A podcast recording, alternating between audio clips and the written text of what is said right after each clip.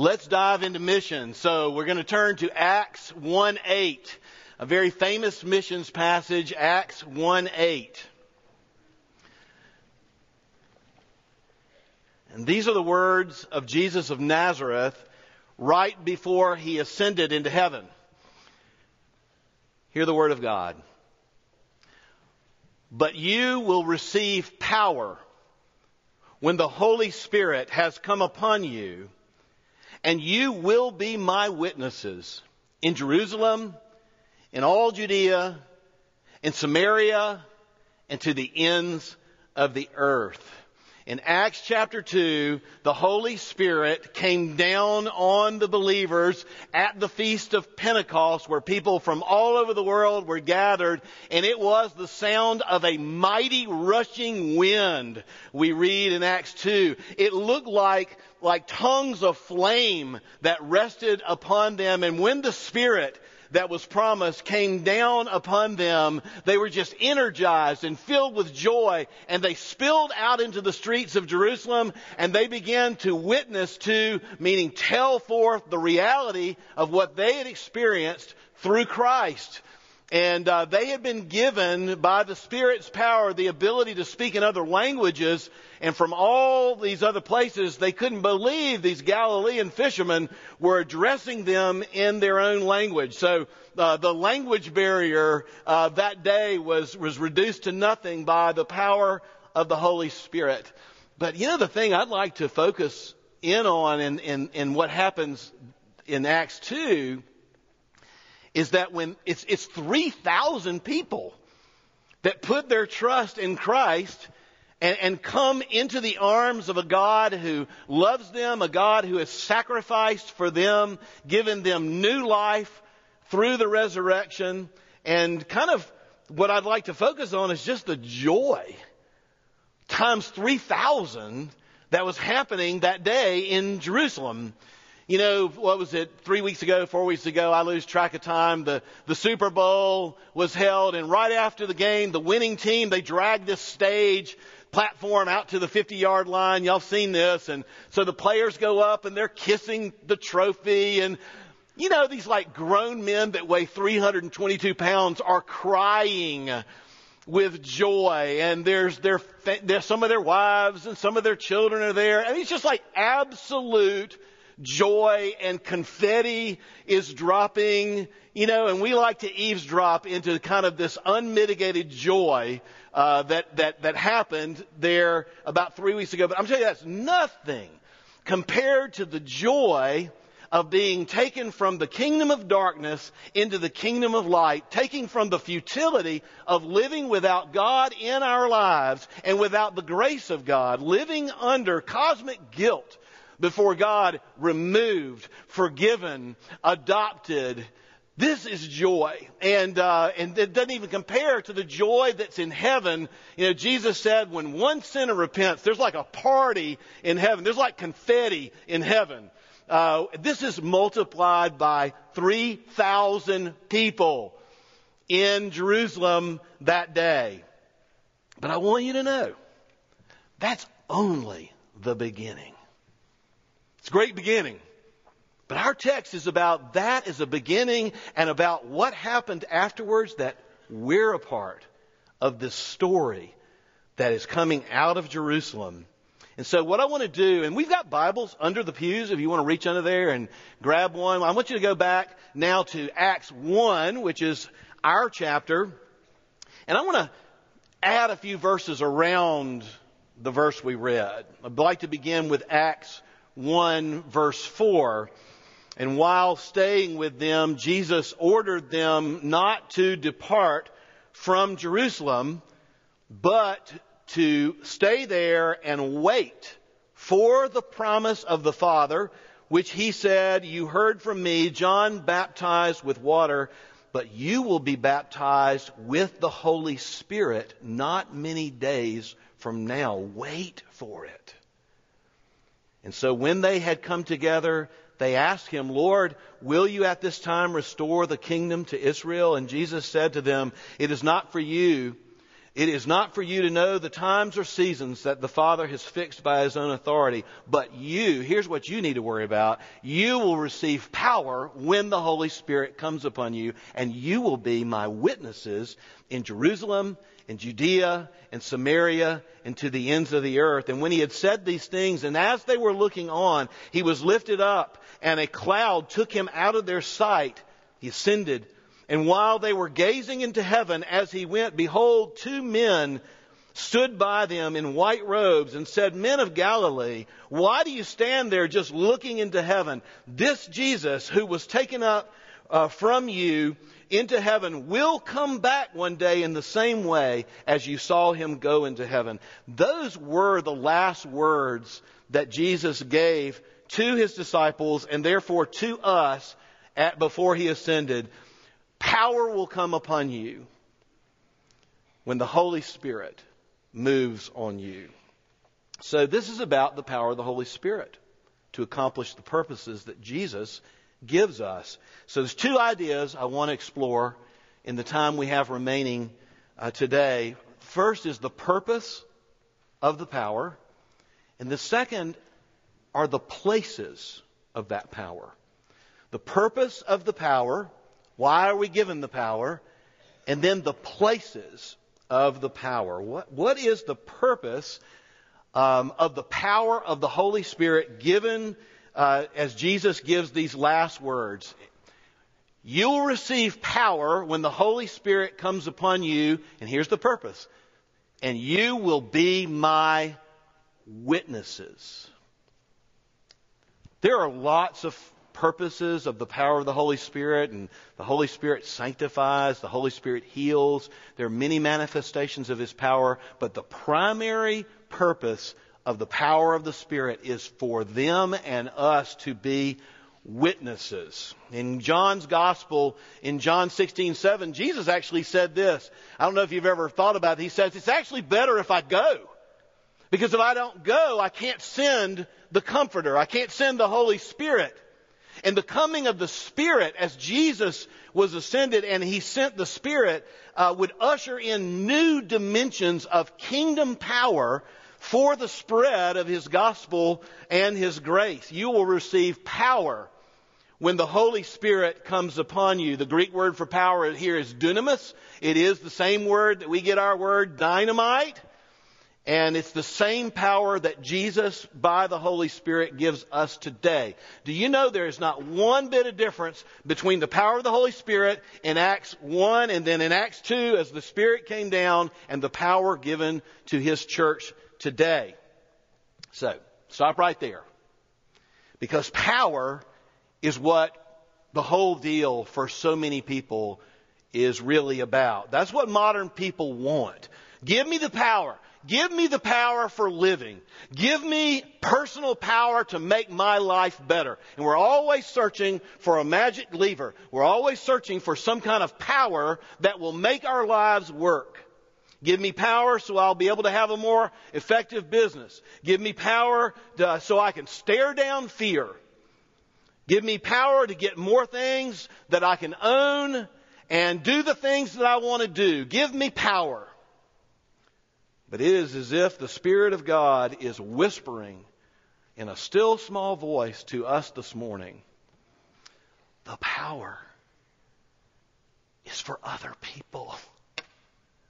The power that God gives us is for the good of other people to experience the gospel of grace.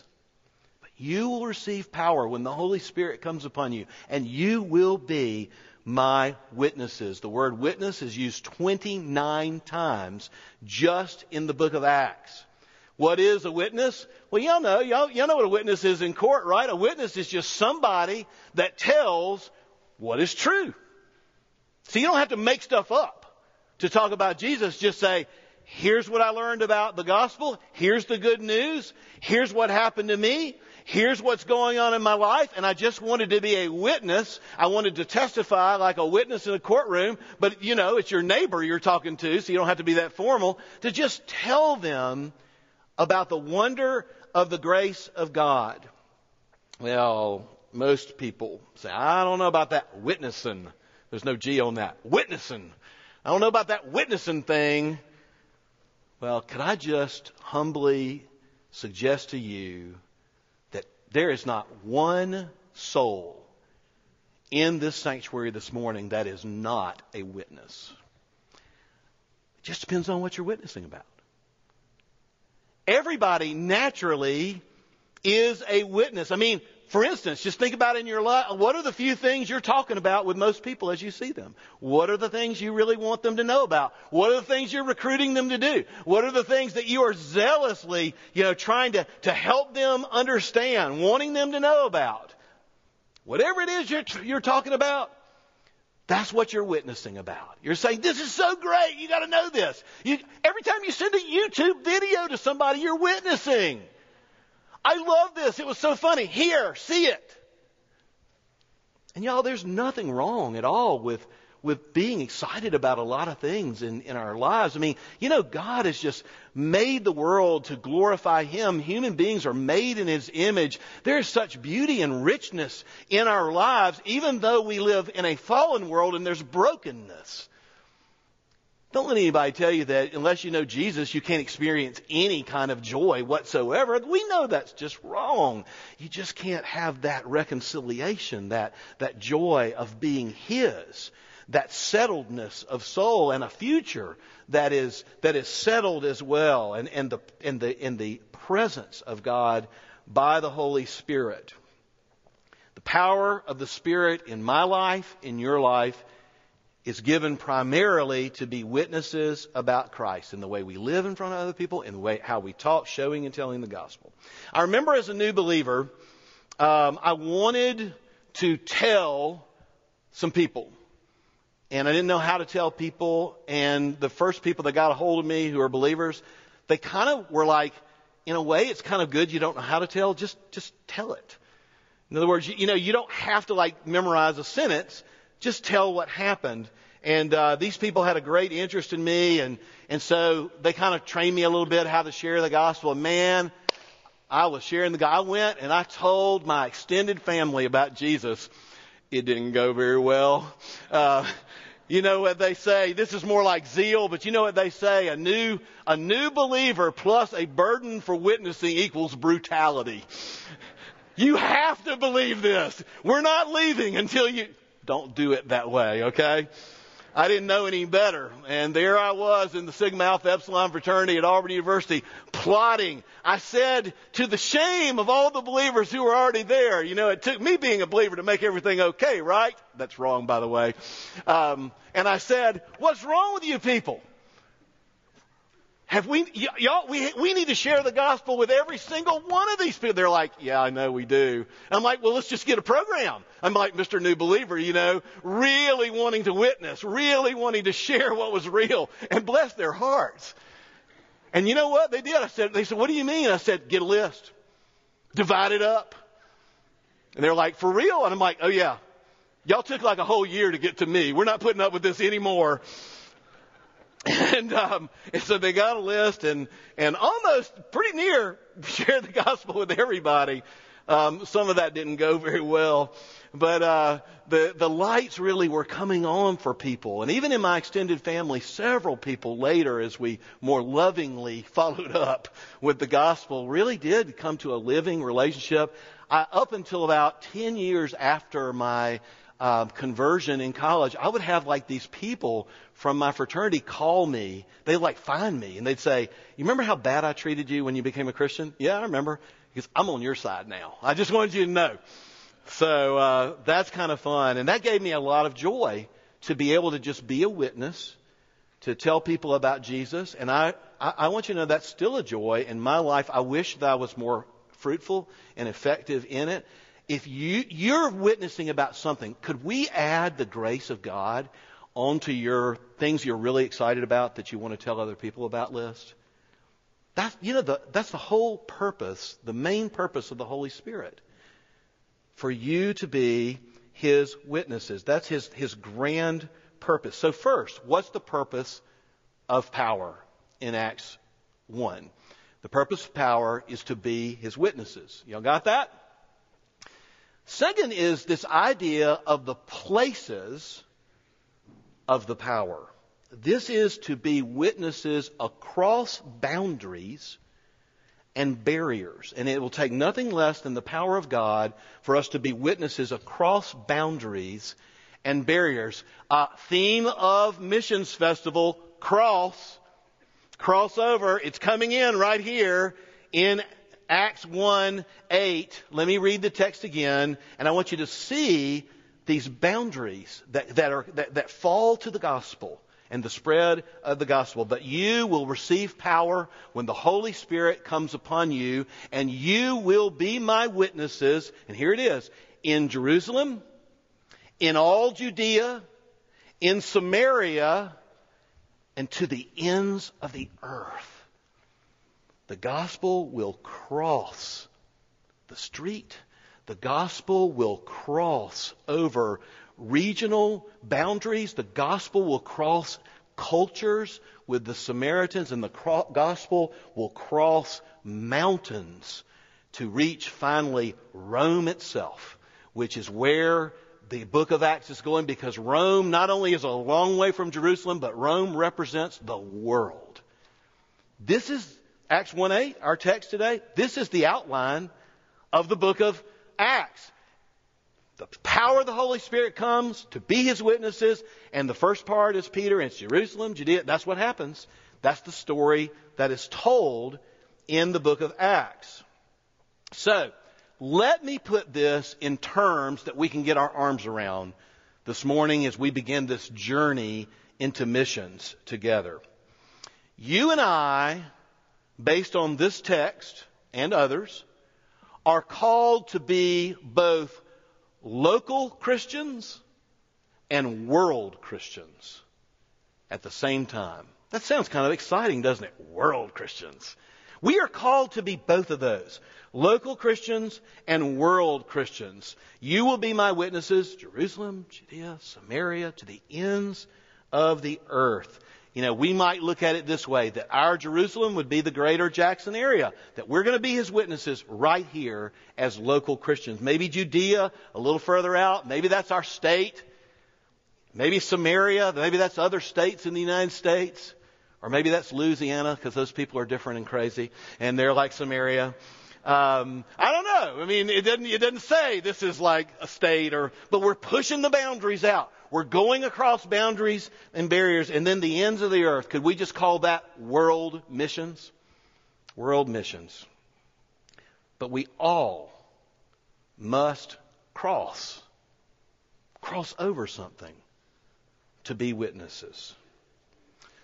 Because of the cross, we have been given the power to cross over boundaries and barriers to be witnesses people are not going to even understand who Christ is, what the meaning of the cross is, the meaning of the empty tomb.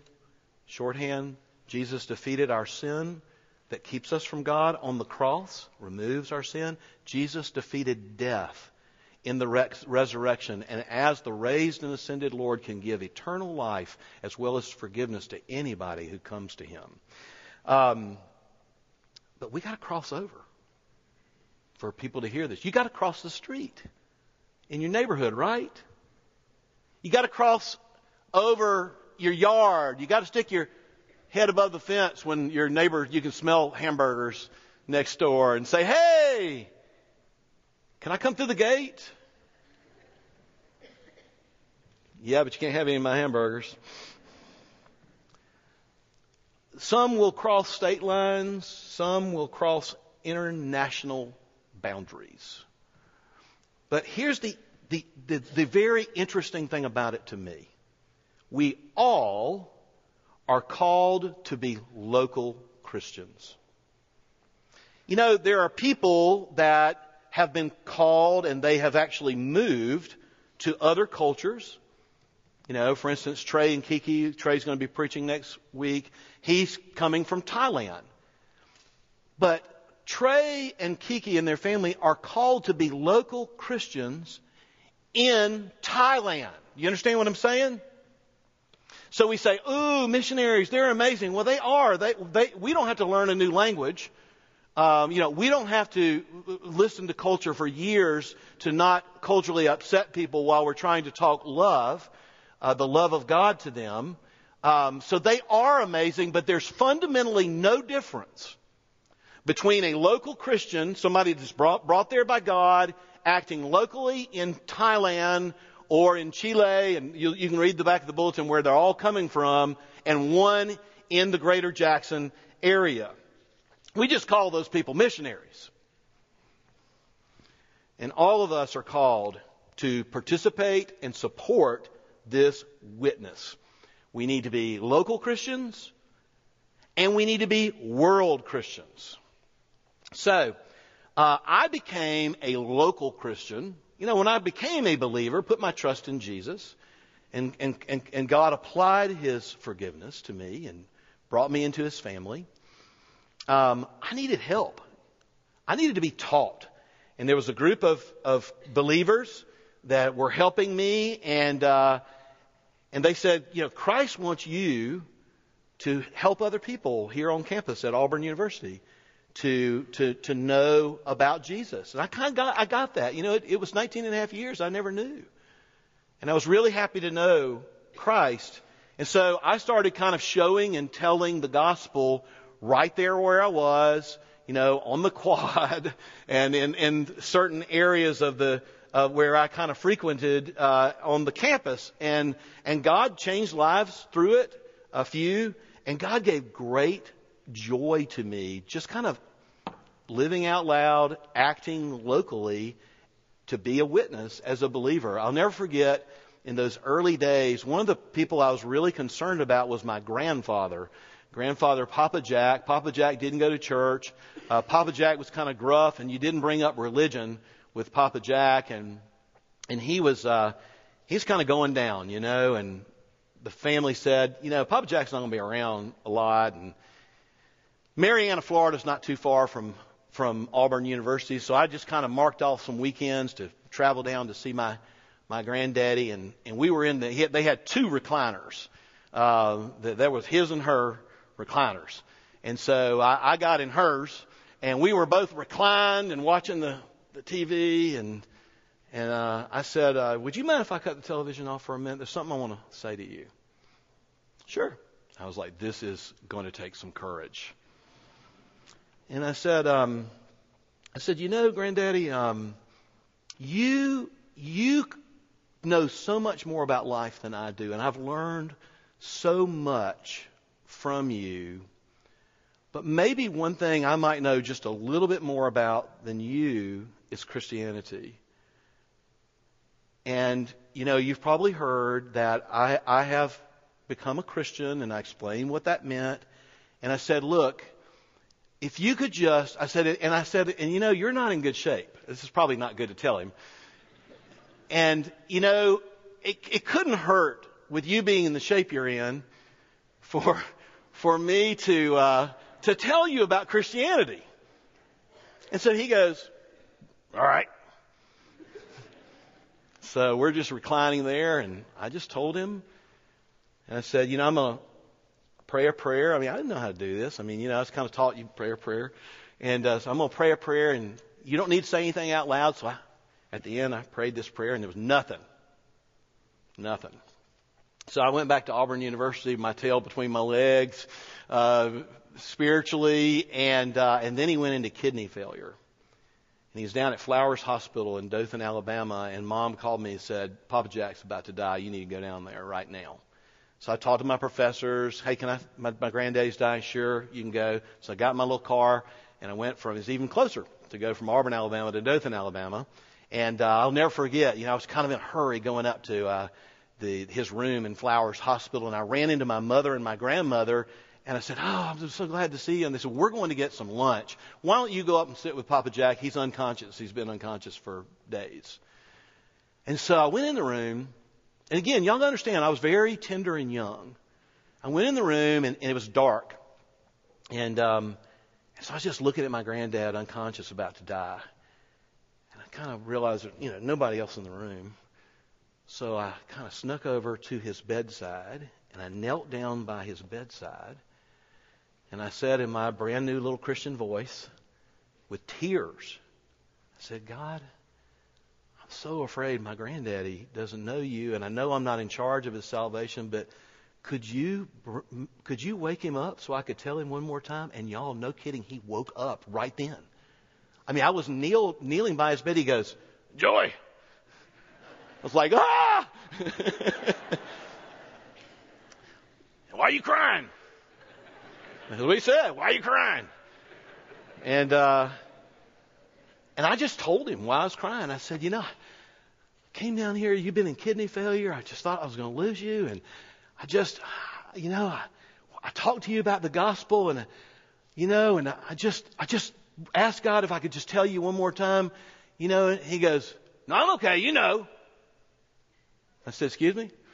He goes, you know. I said, I, I, I don't know. He goes, You know, when you were at my house and we prayed that prayer, I prayed that prayer with you. I said, You did? Like, you don't have to be an expert to just tell people about Jesus. It was a great moment in my life. Um, maybe about two months ago, I, I was just so privileged to talk to a friend in my neighborhood that I'd known for 12 years and ran into him in the cul-de-sac uh, at about 10 o'clock, I went out to the car to get something, and he just basically said, My life is falling apart. Could we talk? Yeah, we can talk.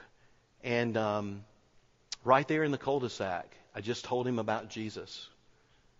And he, I said, You know, when you go home, you could, you could, you could put your trust in Jesus, like sometime tonight or later. You can, he goes, I want to, I want to do that. I said, Oh, that's so great. He goes, No, I want to do that. I said, like in the cul-de-sac right now, you want to do that? He said, why not, Joseph? Put my arm around him. We just pray together. Y'all, this doesn't happen to me all the time, by the way. I just want you to know. But I was, you know, it's, it's cool to be a local Christian. God's called, this is the reason for the power of the Holy Spirit in your life, to be a local Christian. But you know, when I was brand new in Christ, I joined a church, and um, man, I discovered that like this thing about being a local Christian is so much more fun when you get to do it with other people. And I love being able to get to know people in that body of Christ and being able to do ministry together in Jesus' name. That's part of what we are as a family and as a, is an opportunity always for you to do ministry. Let's gather, let's get together, let's, let's do ministry together. And that was so great. In fact, I enjoyed it so much I became a pastor. Um, but I also became a world Christian very early in my, my young um, spiritual life because it was in that first church that I discovered this thing called missions and church planting and, and the idea that I got to be a part of the gospel going forward and crossing oceans and barriers and cultures and languages that I got to be a part of something going on in China. I got to be a part of something going on. I don't know about you. And I mean like people actually being touched I'm not talking about a broadcaster, and those, that's cool too, but I'm talking about people that are actually loving people locally in Jesus' name that I get to be a part of not only being a local Christian, but being a world Christian. It's just amazing. And uh, so I started giving the faith promise like we're going to do next week. Uh, I started like supporting missionaries personally, like on the side, you know. In fact, when Gina, Gina was doing that as well, when we got married, one of the things we were like, we have a lot of missionaries to support, and I don't make that much money. And now we're married, and you're kind of shifting what you do. Um, should we drop some missionaries? We decided, no, let's don't do it. We're world Christians. And that, that has been so fun to this day for me as well. You see, Jesus Church is a missionary church, a missional church, by his definition in Acts 1 8. You will receive power when the Holy Spirit comes upon you, and you will be my witnesses in Jerusalem, Judea, Samaria, and to the ends of the earth. So let me just ask you in closing what about you? You want to be a local Christian with us? Or just individually. You want to be a world Christian with us. You don't, so cool to be a part of a church. You don't have to go scouring the internet to find missions to support. We got people you can meet and hear their stories Wednesday night. You're going to touch. You're going to hear. You're going to eat some Thai food while you're doing it.